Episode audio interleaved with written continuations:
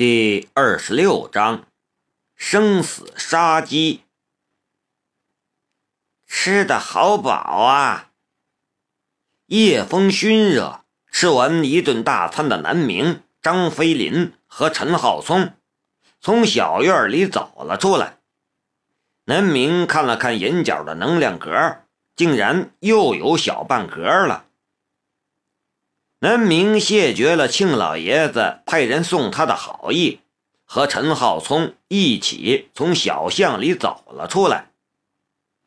这县城就那么大，从这里到他家还不到五百米远。就算是能量再怎么稀缺，至少不会因为这点能量而吃紧。夜晚的小县城，满大街都是光着膀子。打着蒲扇出门纳凉逛街的男男女女，烧烤摊上烟气熏绕，在黑暗中，南南明悄悄握住张飞林的手。这个小县城实在是太小了，到处都有认识的人。张飞林现在还瞒着家里自己和南明的关系。所以两个人也就在晚上才敢在人来人往的大街上牵手。三个人晃晃荡荡、悠闲地向前走，一边走还一边左顾右盼，看到哪里有好玩的小摊贩就凑上去评头论足一番，惹得摊主一阵白眼儿。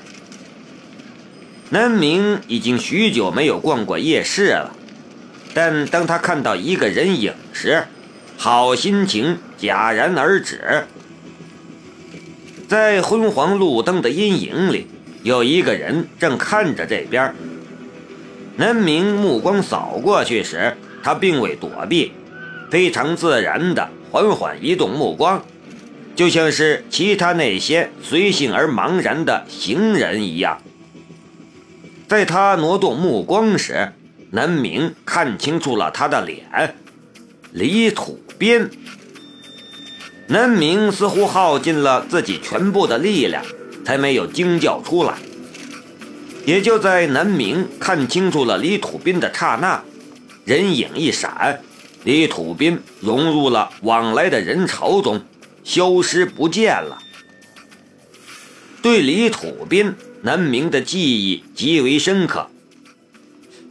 李土斌，他怎么会在这里？这些天新闻上没有丝毫关于李土斌的消息，南明也就不曾关注，心中以为李土斌的事已经告一段落。之前心中隐隐的不安，只是一种生物自省的本能。他绝对没想到李土斌竟然会在这里。李土斌怎么会盯着他？他不可能认识自己才对呀！不，李土斌盯着的不是他，而是陈浩聪，陈伟的儿子。刹那间，南明就想通了许多事，他的心头一紧，冷汗唰一声就下来了。飞林。我有点累了，我们回去吧。县城就这么大，张飞林的家就在距离这里不远的地方。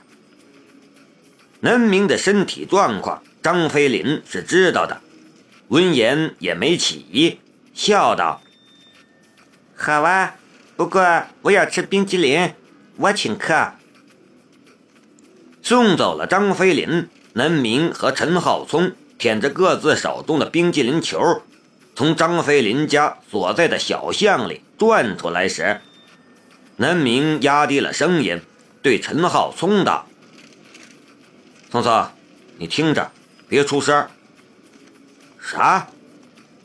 陈浩聪一舌头下去，手中的冰激凌球就少了一半，效率奇高。闻言有些发愣。我刚才看到李土斌了，南明沉声道：“怎么可能？”李土斌的事，各大媒体都没有报道，甚至网络上都没什么消息。但陈浩聪却是知道的，闻言大吃一惊。我打电话给我爸。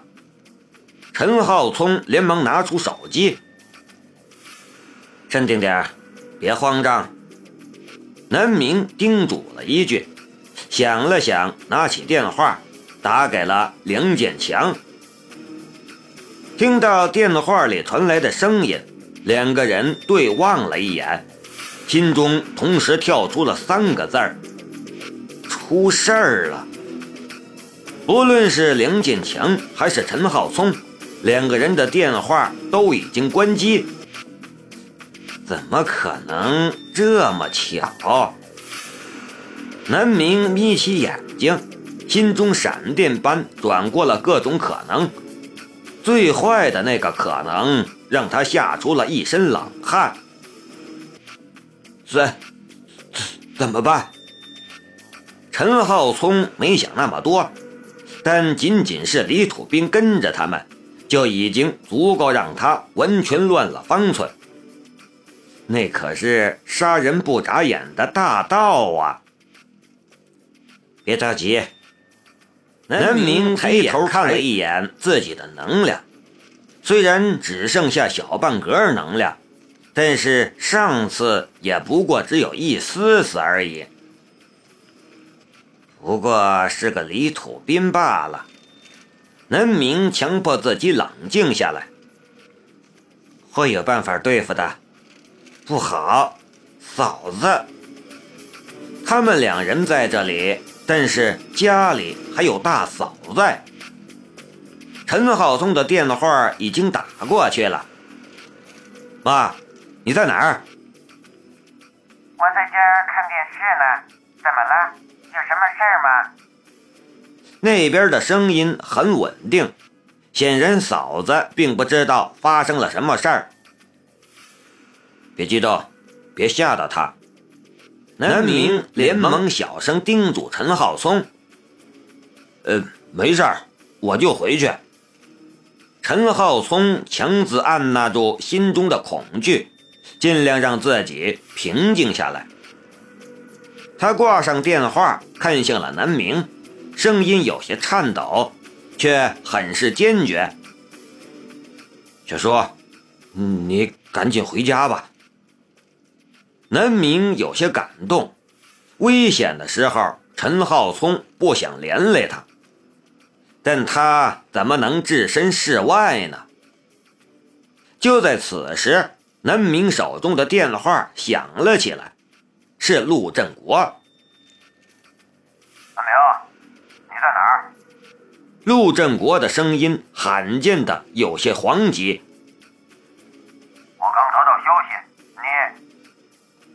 是李土斌吧？南明道。你知道了？陆振国愣了一下，这事情他刚刚才知道。毕竟每天需要他处理的事儿太多了，而他知道之后，第一时间就打电话给了南明。一开始他还犹豫着要不要告诉南明真相，害怕吓住了南明。却没想到，南明竟然一口就点破了：“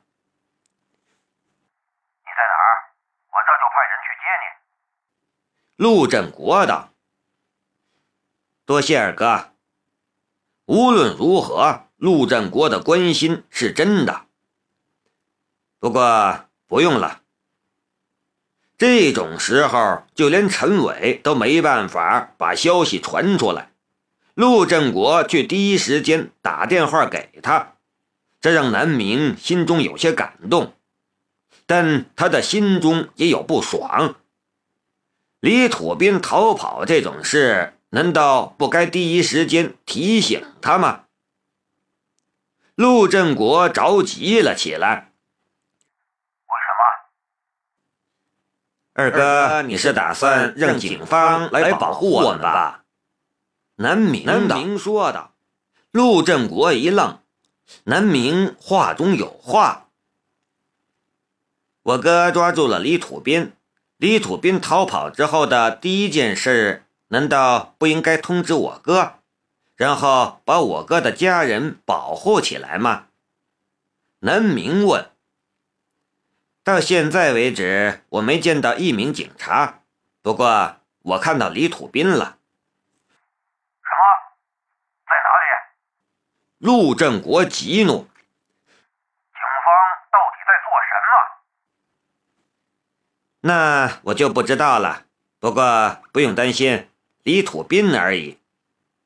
南明挂上了电话，陆振国对着电话微微了两声，才发现电话竟然挂了。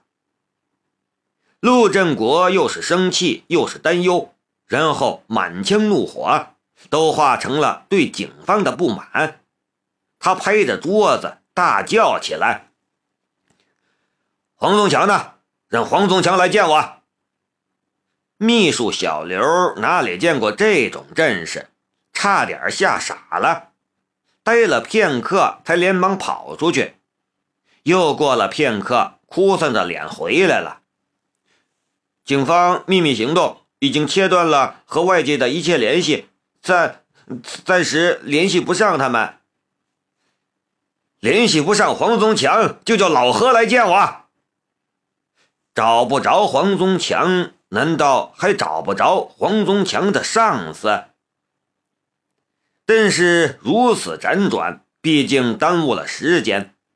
陆振国拿起手机来，又要给南明打电话，却总是占线，打不进去了。陆振国之后，陆老、庆老等都给南明打了电话，特别是庆老爷子。让南明去他那里住，都被南明拒绝了。他毕竟不知道庆老爷子的真正身份，不想牵连到庆老爷子。在李土斌这种悍匪面前，若非有铜墙铁壁，常规的力量都不敢说一定安全。当初陆老身边防卫力量已经很严密了。不照样被李土斌钻到了空子？怕庆老爷子担心，南明并未告诉他自己见到了李土斌的事儿。那你小心些，林秋正在赶回来，我让林秋去保护你。庆老爷子挂电话之前说道。庆老爷子的电话刚刚挂上。庆林秋的电话就打了过来。小叔，你千万记住，绝对不能让李楚斌靠近到你二十米之内，否则你没有任何逃跑的机会。如果他手中有枪的话，绝对不能和他在中间没有障碍物的情况下面对面。庆林秋的声音顿了顿，又道：“我已经以最快速度赶回来了。”无论想什么办法拖延两小时，南明挂了电话，站在那里发呆了几秒钟。小叔，陈浩聪轻轻推了推南明，却不知道在这一瞬间，南明的心中已经转过了无数的想法，想着要如何才能在不接近李土斌身边二十米内。不和李土斌无障碍物面对面的情况下将其击毙，然后南明抬起头来看向了四周的商店，心中已经有了计较。南明搜刮了一家监控器材和两家数码店，总算将自己想要的东西都大概采购齐了。为此，南明花了两千多块钱。将自己这两年攒下的那点压岁钱都花光了。小叔，你买的这到底是什么东西？陈浩松愣神儿，怎么也看不出来这些东西有什么用。四个带有红外功能的网络摄像头，四块六千毫安的移动电源。一块一万两千毫安双口输出的移动电源，五个模样看起来有些奇怪的 LED 灯，还有一个电动云台。呃，网络摄像头指的是可以不用电脑直接接入网络的摄像头，是现在主流的家用监控设备。移动电源大家肯定都用过，不用多做解释。云台是通常用来固定相机、摄影机的设备，可以多项转动角度。三轴云台基本上可以面向任何方向了。